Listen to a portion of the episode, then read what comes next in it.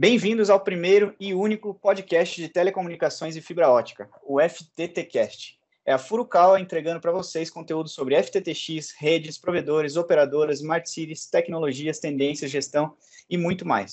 Nós vamos trazer aqui convidados de valor para compartilhar de maneira objetiva aquilo que pode fazer a diferença no seu negócio. Então fica ligado. O tema do episódio é ISPs no Brasil, criatividade para superar os desafios. Eu sou Luciano, engenheiro de aplicação, e tenho aqui comigo o Robson, também da aplicação, junto com o André, da área comercial. Nosso convidado de valor hoje é o Christian, dono da Agile Telecom. E nos próximos minutos você vai descobrir como que ele começou como mototaxista e chegou a ser dono de um provedor de internet com 80 mil assinantes, vendendo o negócio para um fundo e passando a ser um investidor profissional qualificado. Hoje, ele ainda prepara seu retorno ao mercado de telecomunicações, mas com toda a bagagem que acumulou ao longo dos anos. O que será que vem por aí? Christian, muito bem-vindo. É, boa tarde a todos, boa tarde a toda a equipe da, da Furcala. É, meus parabéns pela iniciativa. E eu sou um cara resiliente, eu sou um cara dedicado no que eu faço, eu sou um cara de, que vem de, de família humilde, eu sou um cara que não tem estudo acadêmico, eu me foco em alguma coisa, seja na área contábil, seja na área financeira, seja no mercado financeiro, seja na bolsa de valores, seja em provedor, seja em qualquer ramificação que seja de negócio, eu quando foco em estudar o que eu estou praticando, o que eu estou investindo, o que eu estou empreendendo, eu costumo absorver bastante é, esse conhecimento, entendeu? Porque eu costumo dizer que quando você tem sede, você absorve a água. Quando você não tem sede, a água só passa pelo seu corpo, entendeu? Então, muita gente que estuda, passa vários anos estudando, acaba não absorvendo as coisas da forma correta. Eu venho de família humilde, como falei, fui mototaxista antes de trabalhar com telecomunicação, trabalho com telecomunicação há mais ou menos oito anos, construí um provedor do zero, do primeiro cliente, sem saber nada de tecnologia, nem ligar um computador, é, construí ele totalmente do zero, consegui vender o primeiro provedor para um fundo internacional, consegui, quando estava com esse provedor, comprar outros provedores, depois fiz, a gente fez, juntou todos esses provedores e vendeu novamente para outro fundo internacional. Entrei nesse, nesse meio tempo dessas vendas, entrei no mercado financeiro, Entrei no ramo de incorporação de, de imóveis, aluguel, incorporadora e construtora. Hoje eu estou na Bolsa de Valores, tenho um provedor do estado do Ceará e estou numa empreitada aqui em Goiânia para a gente fazer um projeto para cabear toda a Goiânia e colocar 250 mil clientes aqui em Goiânia. Conta para gente um pouquinho da, de como é que surgiu essa sua ideia de ter um provedor. Como é que você acabou no mundo de telecom? É, eu tinha uma locadora, uma locadora de videogame e uma lan house. E aí eu fui visitar o provedor. Quando eu cheguei lá no provedor, que eu vi o que era a estrutura, eu disse, olha, isso aqui eu consigo fazer também. E acho que consigo fazer melhor. Aí que eu... Que bacana. Comecei o provedor. Do zero. Nessa época, eu tinha uma house, já sabia ligar um computador, já sabia fazer algumas coisas, mas não entendia absolutamente nada de tecnologia. Absolutamente nada de tecnologia. E a gente foi colocando, colocou o primeiro cliente, segundo cliente, 40 clientes, 50 clientes. E eu acho que o grande diferencial de mim para os meus concorrentes na cidade onde eu morava foi sempre estar um passo à frente deles no, no, no segmento tecnologia. Enquanto eles estavam no 2.4 na grade, eu já queria passar para o Nano, que ninguém trabalhava com Nano. Enquanto eles estavam no Nano, eu já estava querendo uma frequência dentro do Nano que abria outras larguras de banda. Enquanto os provedores migraram da grade para o Nano e depois para o cabeamento de cabo de rede, eu já saí direto do rádio para fibra.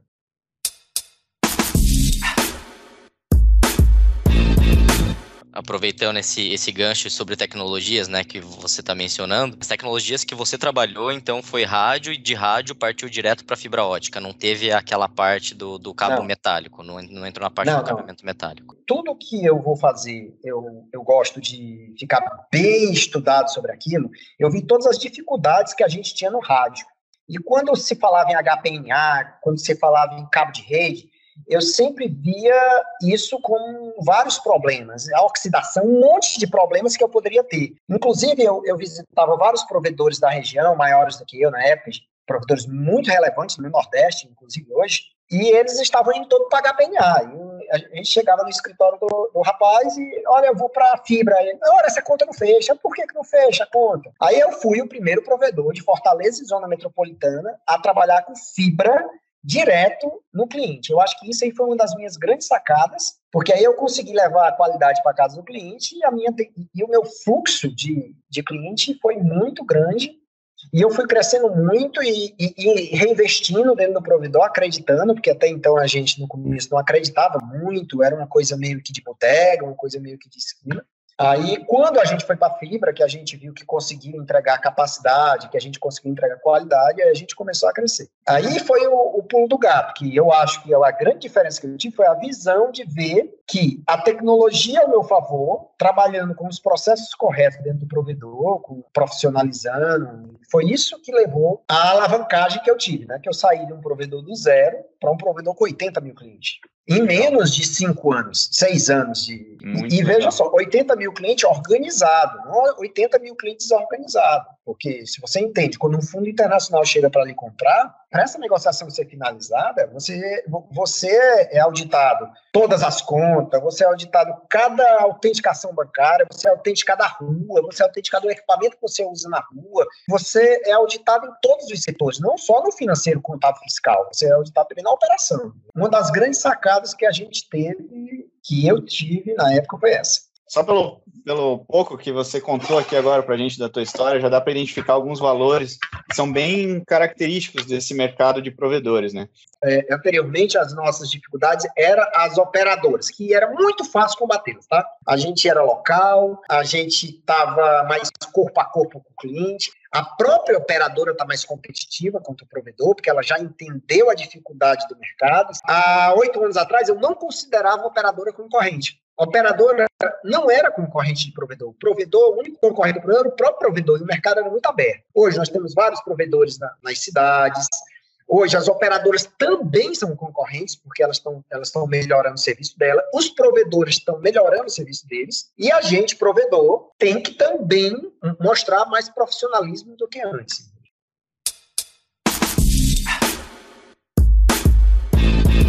Ele tocou num tema muito importante e muito interessante. Primeiro, a transição do mercado antigo para o mercado atual. Né?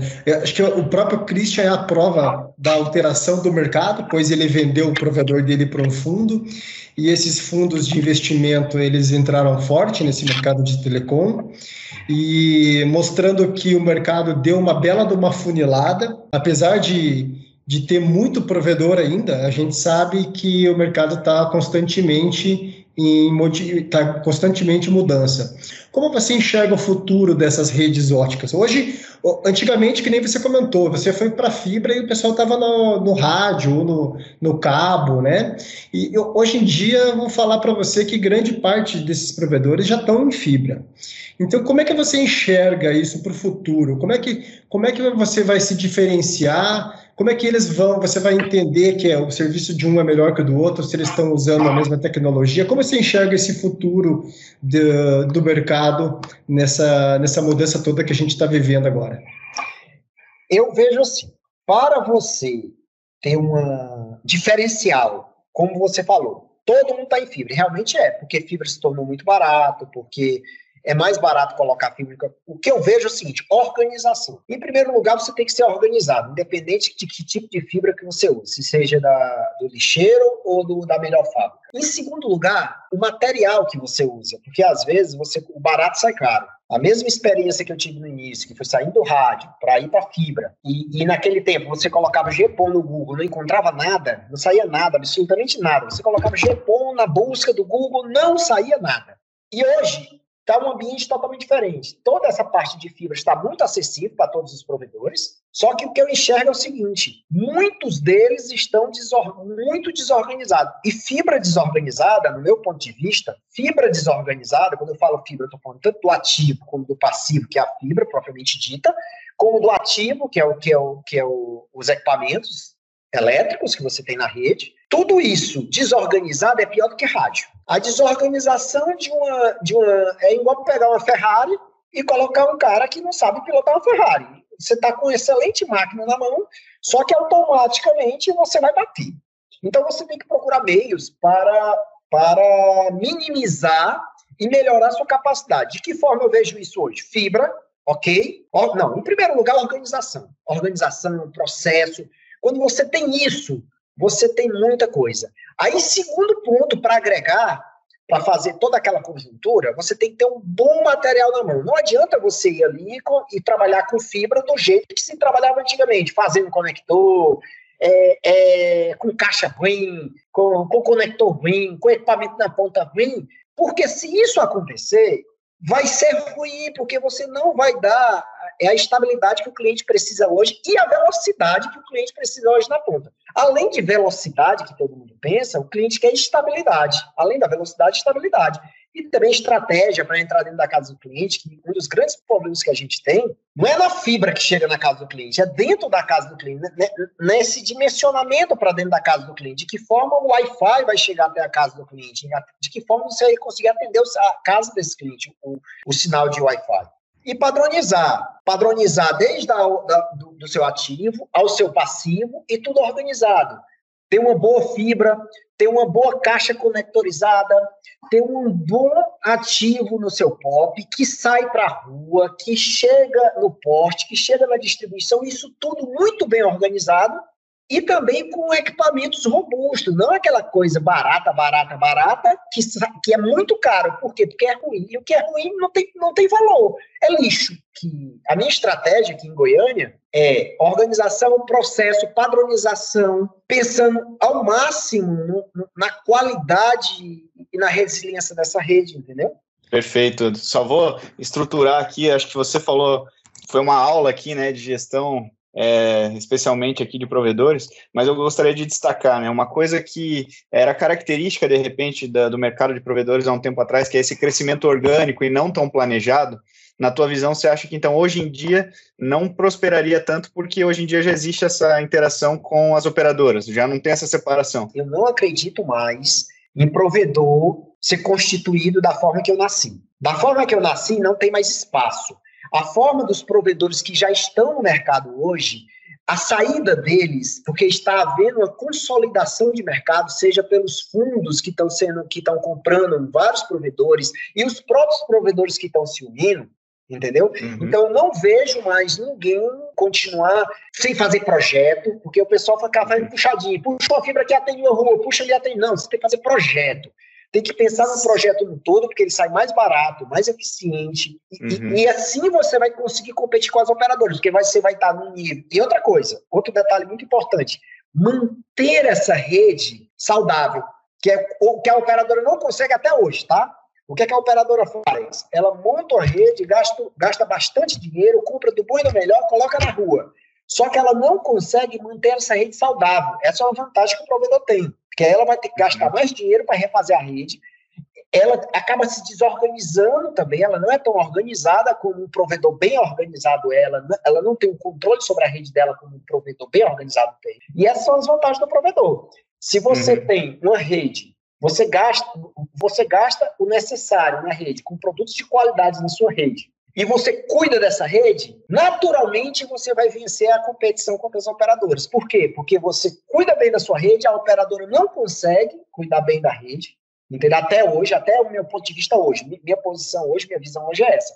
A operadora constrói a rede, faz projeto, não, aí o problema, não consegue manter essa rede saudável, e não consegue organizar isso porque ela terceiriza muito. Os provedores terceirizam pouco, muito pouco, os provedores terceirizam, e isso fica tudo na organização do provedor. Então, ela, ele consegue manter uma empresa mais organizada e que seja mais saudável, assim, preservando mais o capital. E preservando mais o capital, ele consegue mais a, é, é, retorno do capital inicial investido, entendeu?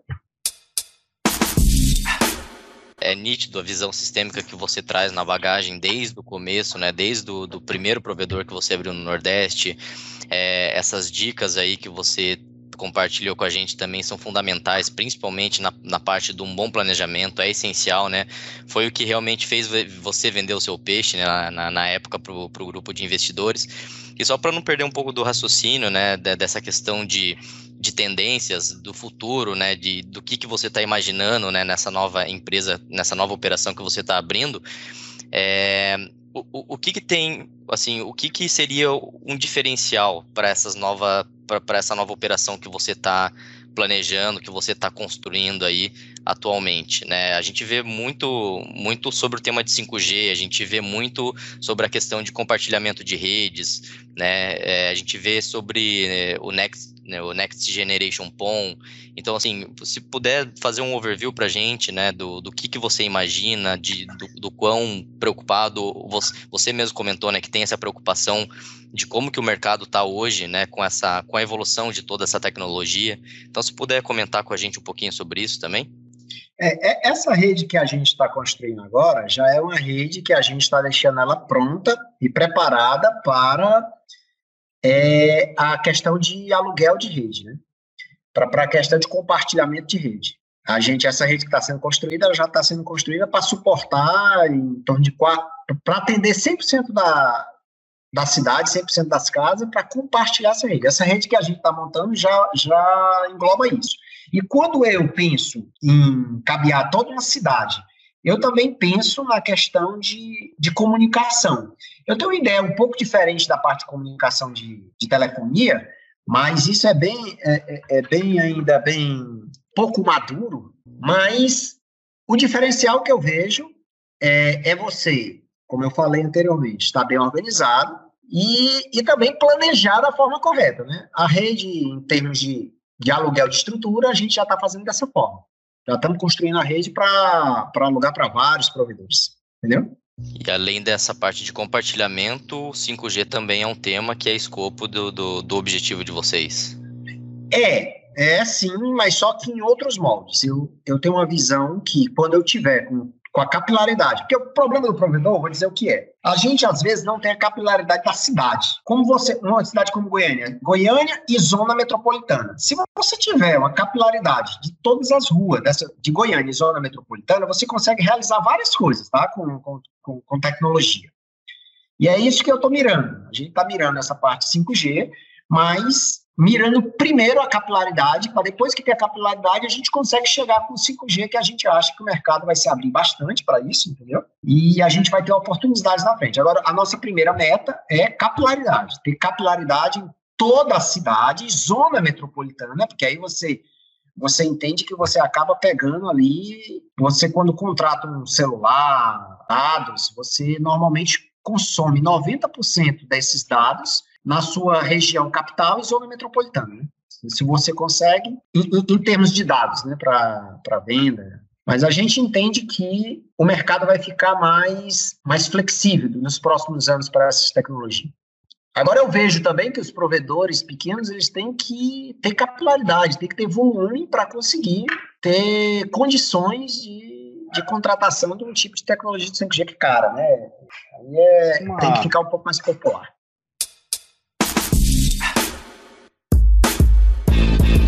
Você falou de é, investidores qualificados, falou de mercado é, é, aberto ao mercado financeiro como um todo. Como que você entrou para o mercado financeiro e como que foi essa migração é, na história do Christian? Eu vendi o provedor, né? Uhum. Quando, eu, quando eu, antes de vender o provedor, a gente tinha um fluxo de caixa bastante relevante e a gente não estava conseguindo gastar esse fluxo de caixa. E assim eu comecei a comprar provedores. Né? O fluxo de caixa que a empresa tinha era muito alto, eu não conseguia colocar isso em campo e comecei a comprar provedores. Aí chegou um momento que eu não tinha mais provedores que, que tinham as minhas características para comprar na cidade eu comecei a estudar, como eu falei, eu, não, eu gosto de estudar o que eu estou vivendo, o que eu estou uhum. está acontecendo na minha vida, é isso. Aí eu de cabeça no mercado financeiro, porque aí, aí eu procurei, recursos... eu procurei o veículo mais avançado que tinha no mercado financeiro. O que foi? Eu procurei o veículo que eu achei mais avançado. Eu tentei ir atrás de uma Ferrari no mercado financeiro. Aí eu fui para fundos exclusivos tem vantagens tributárias, vantagens sucessórias, vantagem administrativa. Quem administra meu fundo, é,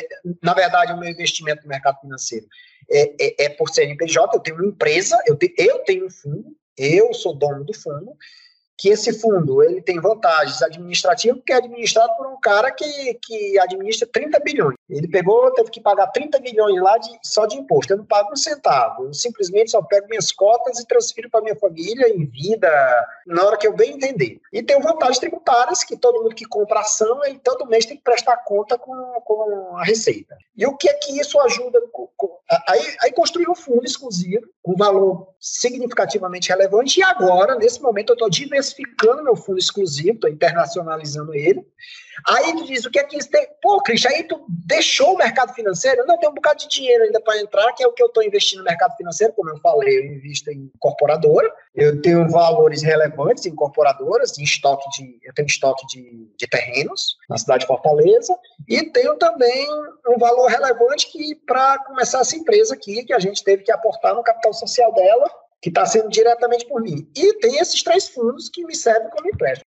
Esses fundos que eu tenho, eles servem de garantia absoluta para as instituições financeiras. E como eu estou no mercado financeiro e também estou entendendo bastante do mercado financeiro, porque eu, eu, eu participo ativamente disso, eu estou entendendo o próximo passo da minha empreitada como provedor, que é exatamente abrir capital de que forma eu vou abrir capital? Eu já tenho toda a estratégia, a empresa nem é assim, eu não tenho um cliente, mas eu, ela, para mim, ela já tem que abrir capital. Antes você estava do lado do provedor e aí veio o fundo. Agora você não só é o fundo, como também vai ser o provedor.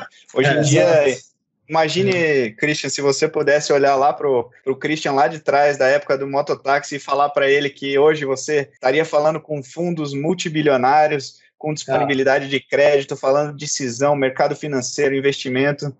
Que coisa, né? É uma história, uma história muito inspiradora mas, mesmo. Eu mas, acho que vale para Eu posso te dizer uma coisa, viu? É, eu tô com mais sede do que antes, eu não sei o que é isso. Mas eu tô com muito mais sede do que antes, eu tô Sentiu muito mais. De sangue. Serve para os outros provedores. É, é, eu estou com muito mais sede que antes, tanto quanto estava quando começou. Quando comecei, estou muito mais firme também, porque financeiramente eu estou extremamente organizado e a gente tem, não tem mais certos receios que eu tinha antes. Eu sou muito mais, já era bastante ousado, mas agora eu vou ser muito mais ousado ainda por toda a bagagem que eu peguei. Uma, eu me sinto extremamente confiante pelo meu know-how que eu tenho para botar esse negócio. Dois, eu tenho um capital financeiro bastante relevante para aportar. Então, isso é exatamente, extremamente estruturado e paciente para fazer o que tem que ser feito. É ah, mas com certeza. Porque uma das dicas que você deu, inclusive, para quem estiver entrando nesse negócio, é conhecer bem o seu negócio. Ah, é você saber o valor do seu negócio, que foi aquela resposta que você deu para o interessado no teu negócio na época. Você soube responder todas as perguntas que ele fez. Então, isso é conhecer o seu negócio. Isso é, uma, é um fator chave também para o mercado financeiro. Você tem que conhecer as empresas que, é, que você está investindo, o valuation, enfim, tudo isso. Então fica mais essa dica aí para o pessoal que quer entender mais. De repente, olhar os indicadores financeiros das empresas, já começa a se interar por fluxo de caixa, é, capital de giro, como que funciona uma empresa. Provisionamento, é, moldes, poucos provedores fazem o provisionamento correto, isso. Provisionamento desse terceiro, provisionamento de férias, tem uma ação judicial, provisionar essa ação judicial, Isso. tem algum qualquer sinistro que aconteça na empresa, tem que ser provisionado, qualquer ação judicial que tenha, independente se você ganhou ou perdeu, esse valor tem que ser provisionado, entendeu? Para não impactar no fluxo de caixa mensal da empresa, e por aí vai, entendeu? E por aí vai. E outra coisa, que eu costumo criticar muito, uma das grandes vantagens do provedor que consegue sair do zero até se profissionalizar, a grande vantagem desse cara que saiu do zero, do zero extremo até o sucesso, até uma, uma consolidação, a grande vantagem que ele tem é dele, ele poder bater no peito e dizer assim: eu sou CEO. Porque o CEO, para mim, é aquele cara que sabe fazer uma fusão, é aquele cara que entende de lançamento de cabo, é aquele cara que entende de ancoragem, é aquele cara que entende de roteamento, é aquele cara que entende de energia, é aquele cara que entende de contábil, é aquele cara que entende de jurídico, é aquele cara que entende de fiscal, é aquele cara que tu começa a falar, de, entendeu? Ele, ele tem um entendimento do provedor completo, ele sabe uhum. o, que é, o que é gasto disso, se tu perguntar, ah, quanto é que cada carro tem, quanto é que cada funcionário teu gasta, qual é a porcentagem, todas as perguntas, quantos metros de cabo tem na rua, sabe fazer tudo. A grande vantagem do provedor que saiu do zero e chegou até a consolidação do negócio é o extremo conhecimento do negócio que ele tem. Essa é outra vantagem competitiva que ele tem diante das operadoras. Você não vá pensando que aquele CEO de operadora que está lá na ponta sabe de nada, que ele não sabe de nada, não, amigo, viu?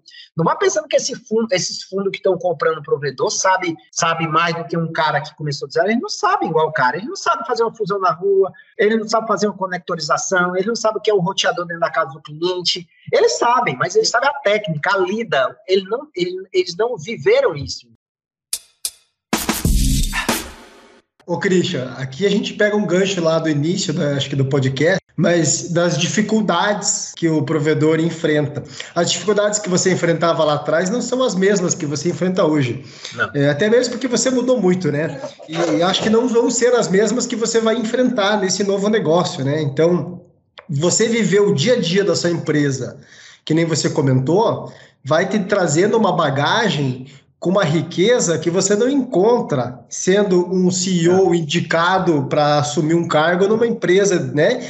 Então não dá para comparar isso. Esse cara tem que ser respeitado, porque como ele, da forma que ele chegou lá, conseguiu o sucesso dele, ele realmente entende do negócio dele. E esse cara, para ser derrotado em campo de batalha, é muito difícil, entendeu? Você conseguir derrotar um, um cara desse em campo de batalha é a coisa mais difícil que tem. Eu, tenho uma história curiosa. Uma vez, a Lick Gás, do estado do Ceará, um provedor grande da cidade, me chamou para. Foi chamado pela Lick Gás para fazer um ponto do bairro.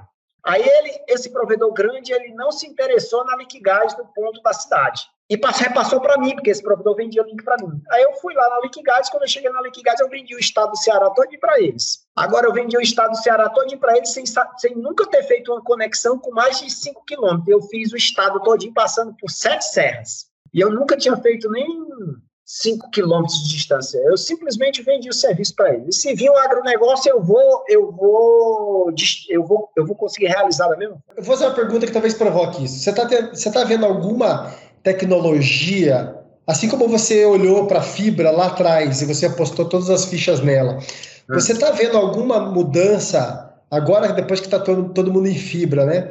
Você está vendo alguma outra onda? Acho que a palavra seria essa. Você está vendo alguma outra onda que vai vir, que vai dar um próximo boom, como foi, por exemplo, internet mais fibra, né? Porque a internet sem a fibra não, não, não tinha muito senso. Agora você tem é uma coisa que, realmente virou exponencial.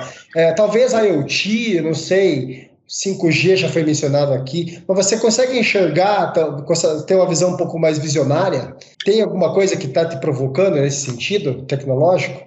Eu tô eu tô devaneando, devaneando e pensando alto sobre um assunto que eu já estou me planejando para isso. Eu estou devaneando, mas a, o meu devaneio ele vai pela seara de. Foi o que eu falei no começo: densidade. Quando você tem densidade na cidade, você consegue realizar um monte de coisa.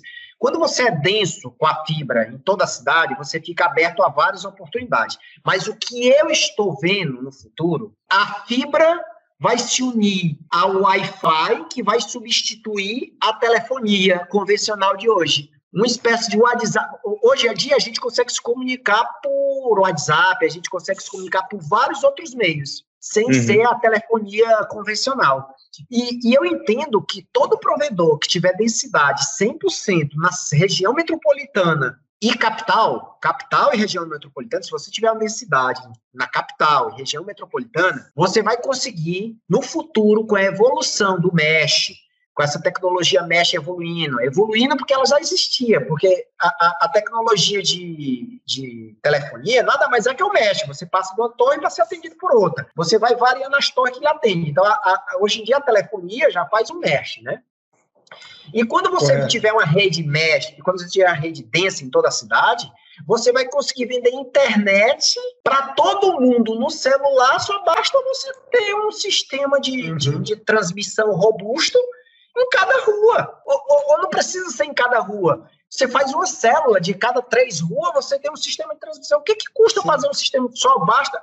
Eu espero uma evolução, uma evolução dos roteadores e uma evolução também da tecnologia de, de, de mesh, que vai virar de um roteador para o outro. E quando eu tiver com a densidade, eu tenho certeza que eu consigo vender telefonia com custo zero para o meu cliente final agregando valor. Eu cobro uma taxa de eu cobro uma taxa de X para o cliente, em cima do valor que ele me paga, e ele consegue navegar a internet na cidade Muito legal. todinha. E Muito como, legal essa ideia. E como ele consegue navegar com a internet na cidade todinha? Internet é dados, internet é ligação, internet Sim. é tudo.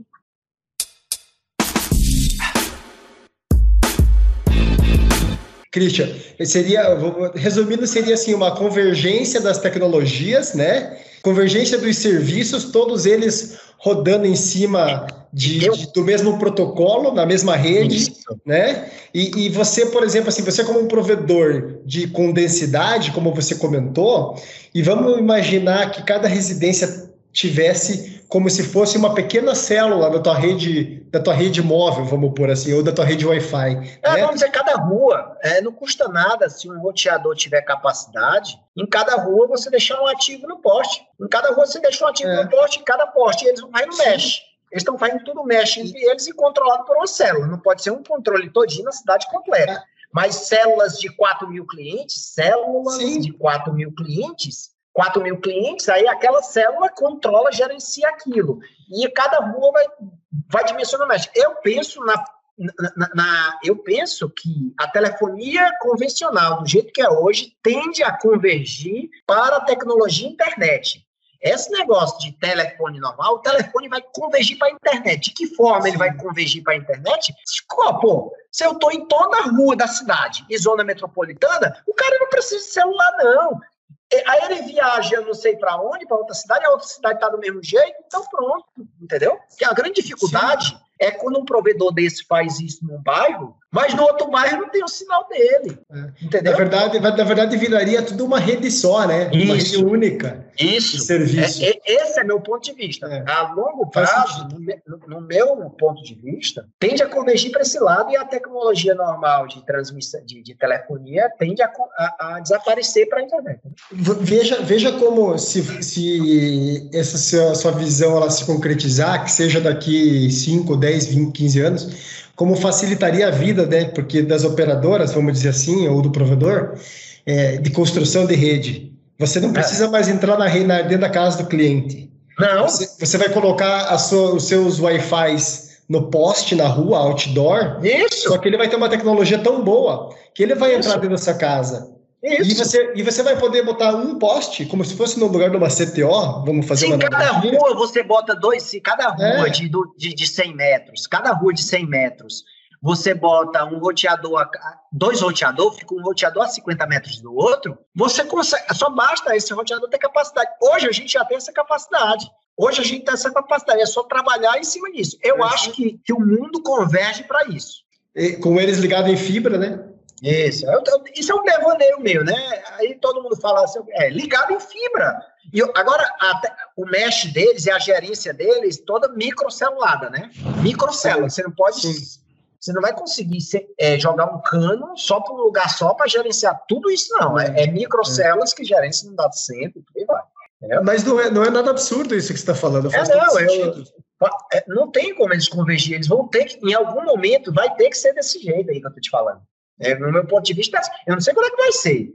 Seja ele, porque o 5G, olha, quanto mais tu joga velocidade para o cliente, mais tu precisa diminuir a distância. Ponto. Quando tu estava em 3G, em 2G, tu tinha menos antena. Ó, imagina aí, ó. Quando tu estava em 2G, 1G, tu tinha que ter mais antena. 2G, tu tinha que ter mais antena. 3G, tu tem que ter mais antena. 4G, tu tem que ter mais. 5G, tu tem que ter antena, cara. A cada. Eu acho que não tem uma antena a cada 3 km, tu tem que ter uma antena, amigo. 2 km, tu tem que ter uma antena para 5G. E quando isso chegar em um- 6 E quando chegar em 6G? Menos até. Eu acho que é Sete- 500 metros? Não, É, Pois pronto. a área, a área coberta por uma antena de 4G vai ser coberta mais ou menos por 60 células de 5G. Nossa Mas, senhora, então- pensa nisso. Então, amigo. O futuro é Wi-Fi, meu. Não É, cara, é óbvio, é óbvio. Quando, quando tu começar a escalar essas velocidades para 3, 4, 5 giga, aí, amigo, tu tem que estar na rua do cliente, amigo. Não é mal, não? Vai ter que estar na rua do cliente. E aí, gostou do episódio? Então curta e compartilhe, porque tem muito assunto legal e convidados de peso por vir ainda. E para te ajudar a tirar do papel algumas ideias, para entender melhor sobre FTTX ou até para sugerir novos temas, manda um direct no arroba com a hashtag FTTcast. E a gente se vê nos próximos episódios. Um abraço.